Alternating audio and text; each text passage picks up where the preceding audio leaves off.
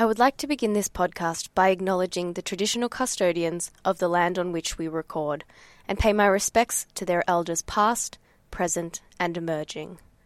All opinions and discussions on the podcast are purely individual experience, so please consult a doctor or medical professional for more information.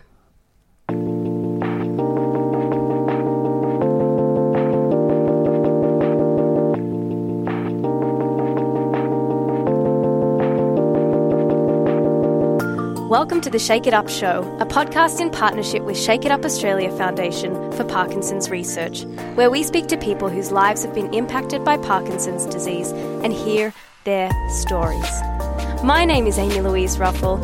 I'm an actor, comedian, podcaster, and most importantly, a proud Shake It Up Australia ambassador in support of my dad who lives with Parkinson's.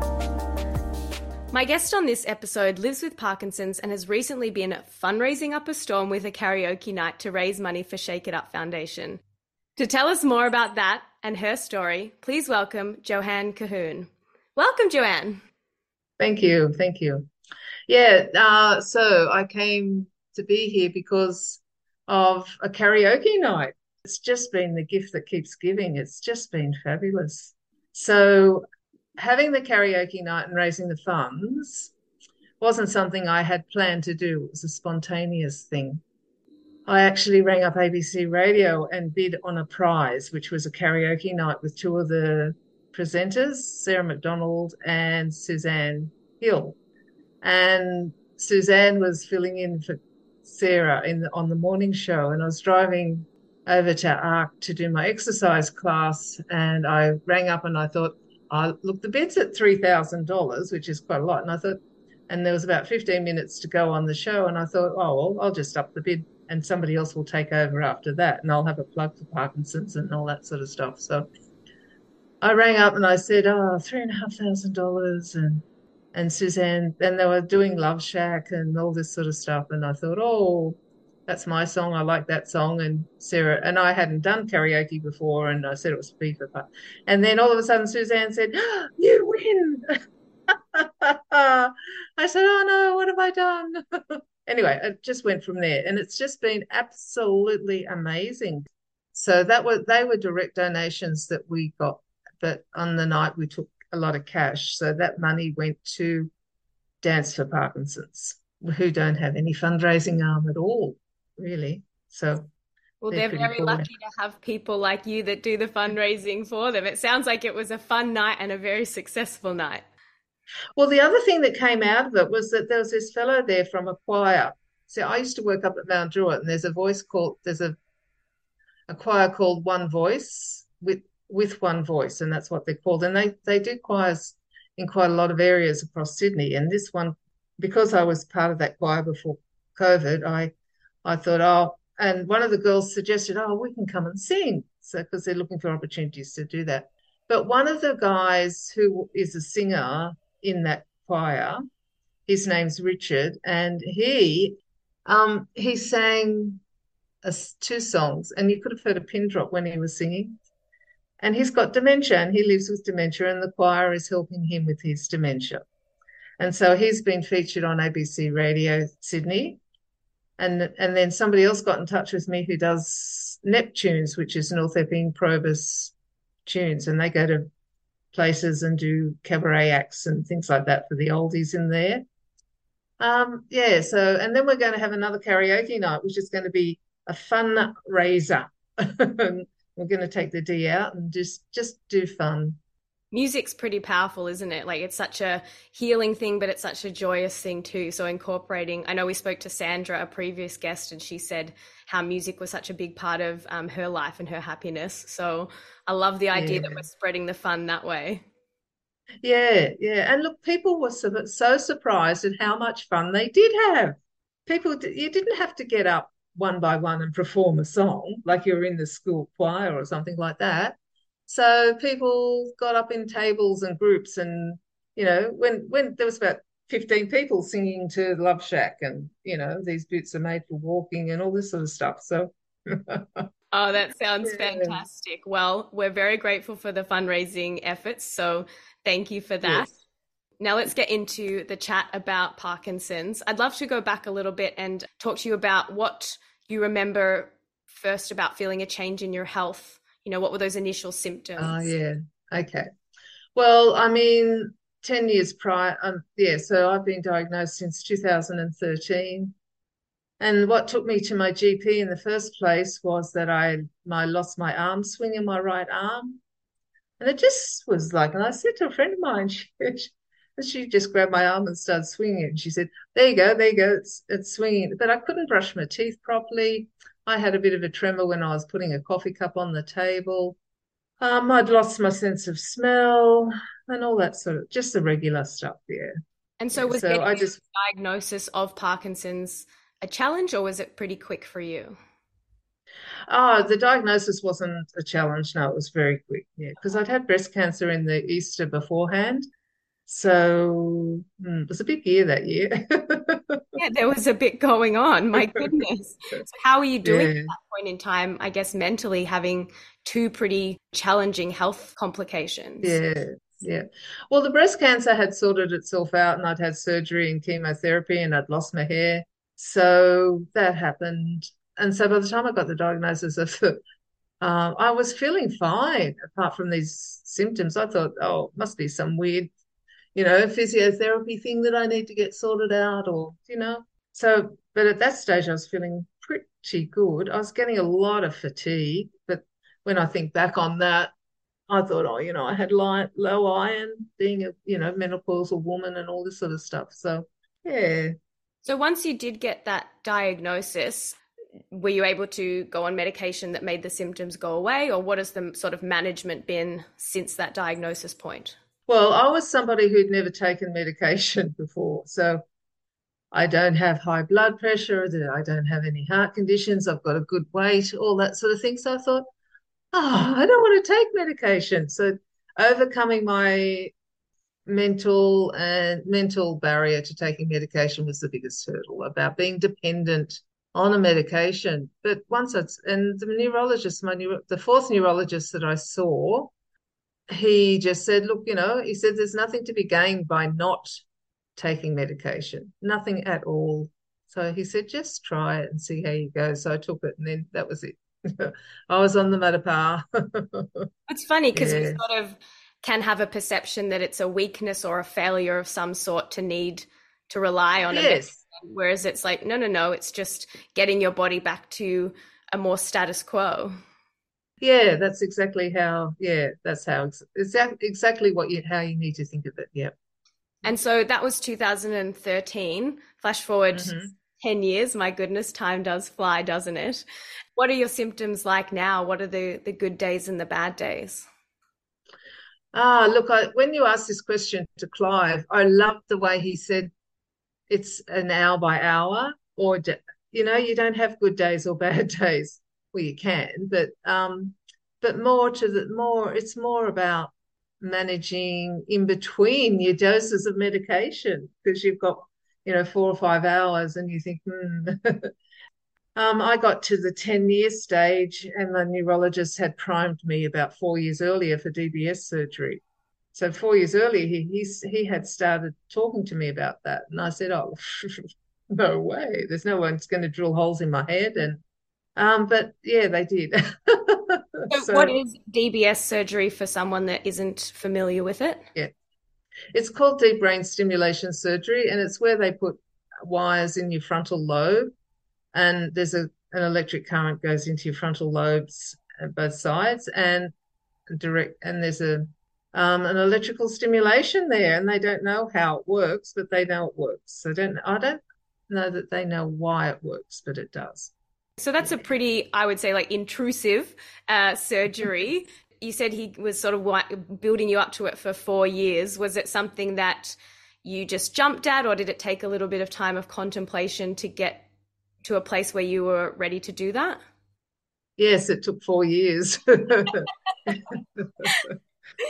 honestly, it was just but you do get to a stage where the dyskinesia, which is the side effect of having taken medication. So you wiggle and you wobble and blah, you know, you're all you can't stand still. There's no calmness in your life because of that. So I thought, and that's what they say it will get rid of when you have the DBS surgery, which doesn't sound like a lot, but the first time I sat still for an hour through a presentation of something, I just went, to the person beside me, I just went, ah, I have sat still for an hour. And I felt so peaceful. It was just really, really, really cool. Yeah. I can still remember that. That was just, um, that was pretty good. So the results have been really life changing for you. Pretty much. I mean, it was a year ago, um, year ago in February, late February, that I had the surgery. So last for the first 12 months was pretty tough. I'd wake up, yeah, I had a huge emotional roller coaster rides, you know.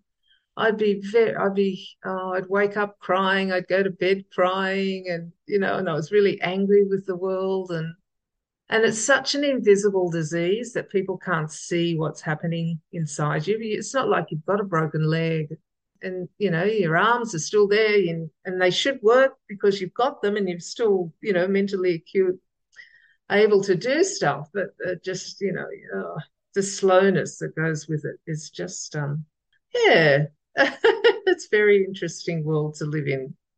Oh, it's so hard. I think a bit like you were saying with the medication and our perception to it. We as a general society still we're getting better with invisible diseases, but still we can understand a broken leg or a scratch, but have a real disconnect between understanding issues with the brain because you can't see it. Yes. People don't understand it. They fear or judge it before they want to have empathy for it. And so it's really, really hard if your issues are inside and not on the outside. Yeah, yeah. So, yes, yes jumping back to the actual surgery, sorry to um, press on about no, it. That's okay. It's um, a, a, treatment that a lot of people sort of get offered and don't know um, a lot about the personal experience of it. The actual surgery, how long were you in hospital? What was the physical recovery from that? Like, okay. Also, I was at Westmead. Pri- I went to Westmead Private, and so the surgeons the surgeon's Professor Alla, and he's got a huge reputation. Like he's everybody say they just go, oh yeah, he's such he's so good. And my neurologist, Dr. Mahant. So they're a team. They've worked together for ten years on this surgery. So I felt quite confident. You have to have an MRI. You go in. They've got a DBS, deep brain stimulation nurse who checks in on you prior to the surgery because you've got about four visits that you have to complete, and you have to be eligible for the surgery. So there's different conditions that you need to um, tick off. So that was all good. And I've got a rechargeable battery, which will last me 15 years. so they thought that that was worth me, worth doing because I was, I mean, I mean, they must have thought I had 15 years in me at least. um, so you have the surgery, shave, well, I shaved my head because I'd already done it when I had the chemo for the breast cancer. So I knew that that wasn't going to be such a big deal. And the anaesthetist said that that helps them because, you know, they don't have to worry too much about what they're doing there. So that was good. I suppose you're in and out of, you are, people say you're conscious for the, because they have to drill into your skull. So anyway, let's not put this on, I don't think, because I might. I think it's a, it's a sort of conversation that you have with your neurologist. Mm-hmm. Well, we don't have and to I guess, details about the actual procedure, but I guess are you in hospital for a long time afterwards? How? Oh, yeah, yeah. So, yeah, so you're in hospital for a week, and when you come home, you can't drive for six weeks or ten weeks or however long. Yeah. So yeah, and after that, and it takes twelve months to settle into the DBS surgery. Okay. For your brain to adjust and all the rest of it, yeah. And you've got these two bumps here, and you've got this wire coming down here, and there's a battery in your chest and it sits there and they put that there because if you need a pacemaker, you've got to have that on the other side. And um, but yeah, it um, look, you get to a stage where the medications. Everybody, I think, with Parkinson's will get to us, as far as I can tell, get to a stage where the medication isn't doing what it should do because your fluctuations are too great. So you you your medication works and then it drops down after two hours instead of three or four hours. And then you've got to wait or you take it earlier and then you're taking more medication and then you're doing more flipsy flopsy all over the place. So Um, so they've got three, I think there's about three or four different adjuncts to the medication. So there's the deep brain stimulation surgery. And there's a couple of ports you can put in your tummy, so it's directed straight to you into your body. And that's a continuous flow as well. But I didn't want to do that because I thought the idea of looking after something like that when my arms don't work so well, I thought, oh no. yeah, it's tough. Like this is the conversations that we're having, Dad's having with his neurologist at the moment, because um, he's at that point. Oh, yeah. Medication isn't really controlling yeah. symptoms like it used to, and it's tough because I think both of the options that he was offered, one is the deep brain stimulation and he doesn't feel like he wants to do that but the idea of having a port and all of the work and issues surrounding that is quite an overwhelming concept for him too um, which and I mm. believe there's like a third one that's being like it's in the tri- final trial stages and it's just a little sort of circle that would be similar to the the port one but a far smaller attachment. Yep. So I think he in his head is trying to hang out for that because I think he thinks it would be a little less cumbersome having a small. I saw I saw somebody with that the other day, and they've they've on the trial at, at Westmead for it, and she had she was diagnosed at nineteen. wow! Oh my goodness. Exactly. And she'd been, she had, she's in her 50s. She's 53 now. Oh, she doesn't look it, but she, um, and she has, she said before, she said this thing has revolutionized her life. Um, and it's in a tummy. Yeah. And I think, is there anything attached to it? I think there is something attached to it and she has to wear a belt and everything with it. But she said it changed her life as well. But the, I mean, I, I saw the, saw the podcast with your dad um, I listened to it, I mean, and um, I can't remember how old he is, but look, it is something. I mean, who wants their head drilled into? look, I think it's I think it's a much less invasive procedure once it's done, and it can take a while to to get used to it, and you have to really give yourself twelve months to get used to it. And you are just post that twelve month point now. You mentioned. Yeah so you're feeling like you've settled into that and the the physical yeah. changed for you? Yeah, I've, I look. I went there the other night. I went there because I only see my neurologist every six months. Um, and post surgery, they've got a nurse who looks after you, and you can ring them up. But I mean, you know, something happens one day, and you can't ring anybody up, and or you ring them up, and they can't get back to you for a week. So that post follow up and getting an answer to your questions straight away is sort of like, like my voice is a bit gravelly at the moment. And what's the time? Nine o'clock. So I'm not due to take a medicate. So if I if I took some meds, probably at ten or eleven, my voice wouldn't be so gravelly because normally it's not this gravelly. But anyway, maybe I'm just not used to talking again. for what it's worth, I think you have a wonderful voice for the audio medium. As we're discussing, we're always very conscious of our own voice and face and all of that, aren't we? Yeah, yeah. So, what's something that you've learnt along the way, jumping away from surgery for a second, um, that you wish that you had known earlier? A little tidbit you might have to pass on to someone who's in their Parkinson's journey? Uh, well, I think anybody, anytime, anywhere needs to do things as they want to do them and don't put it off. Like, don't put off doing something and think, oh, yeah, I'll do that when I retire, but do it when you can. Just, just get things done. And I'm so grateful that I have done lots of things that I wanted to do because I couldn't do them now. Like, I couldn't go canyoning or I couldn't go on, you know, huge bike rides or all that sort of thing. And even uh, one of the doctors said, make sure you try and get everything in order in the first five years that you're diagnosed. But I think probably 10 years is, is a good stretch. Um, I can still travel on my own, but only interstate. Um, I wouldn't try and go overseas on my own. I mean, not that people really do travel overseas on their own anyway, but um, what else? Um, I think probably really keep in touch with your body, like really know your body, like understand what's different about your body. When I said, and and that's all really good information for your doctors as well, because my neurologist said he, I said, oh, I'm being a bit pedantic, aren't I? You know, saying this, that, this, that, and the other thing. You know, this toe's hurting or that toe isn't, or or this has changed or that's changed. And it sounds like really silly things or oh, what's the word? Um anyway, he said he he he he said it was really good that he said he wished more people could be as in tune with their bodies and give him the information that he knows to see how you're progressing and where things are happening for you. Well, if the worst thing is that you've given too much information, you know, that's never going to be a problem. It's better to have it all on the table and let the it like the professional yep. be the one to decide what is important yes. pertinent information. Yeah. And I think if you don't if you don't feel comfortable with whoever you first go to see, go and see somebody else. And it doesn't matter how long the waiting list is because you only ever see them every six months anyway, practically. so yeah, just go for it. And do your exercises. You've got to exercise. You can't get away from that as much as what you don't want to. And now that it's winter, oh. it gets harder, doesn't it? But that is good advice for anybody listening. We have to move our bodies, it only helps.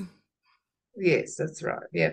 We were off record uh, talking a little bit about the companion card system, which I think is something a lot of oh. people don't know. So I'd love for yep. you to share your experience with that before we wrap up today. Okay. Uh, well, I know in Sydney, if you go to the Opera House, you've got to have the actual card that you apply through the Social Services New South Wales. So I guess in other states it'd be a little, it'd be the state body for that and yeah, and and you fill in a form that's online, and it's called the companion card, and that allows you to have a ticket, a free ticket for your companion to accompany you to venues where you think you may need assistance.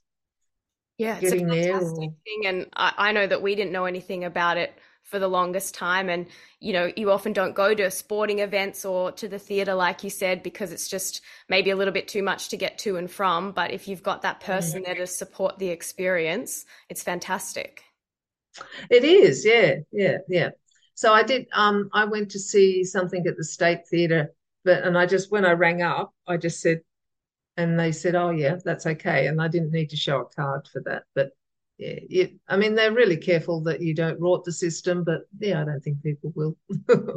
no, I think it's there for the people that need it. So, a good asset to know that's out there for you to investigate whether you are eligible for a companion card. Yes, that's right. Yeah. Well, thank you so much for joining us today. It's been so informative and interesting, and I can't wait to hear about when the next karaoke night is on. I'll have to take. I can tell you now. Oh, fantastic! It's on it's on the 9th of June. North Epping Bowling Club. Beautiful. Well, everyone book your flights in now. Get yourselves up to North Wales. It'll be another amazing night. And you'll get to see hear Richard sing, I hope. Richard Tate Hayeti. He's a Maori person with dementia. Yeah, he oh, absolutely gorgeous voice. Absolutely. 9th of June. It's a Friday night, 7.30 at the bowling club if you live interstate, I'm sure there's a way that you can uh, get on the Shake Up Australia Foundation website and send your donations along anyway. But have yes. a great time. I hope it's a wonderful and successful evening. And we appreciate you, the podcast today.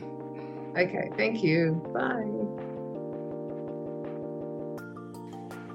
Thanks for listening to today's episode. Shake It Up Australia funds groundbreaking Australian research that aims to slow, stop, and cure Parkinson's disease. And they need your help. To support Shake It Up's vision of a world without Parkinson's, head to shakeitup.org.au forward slash podcast. Together, we can find a cure.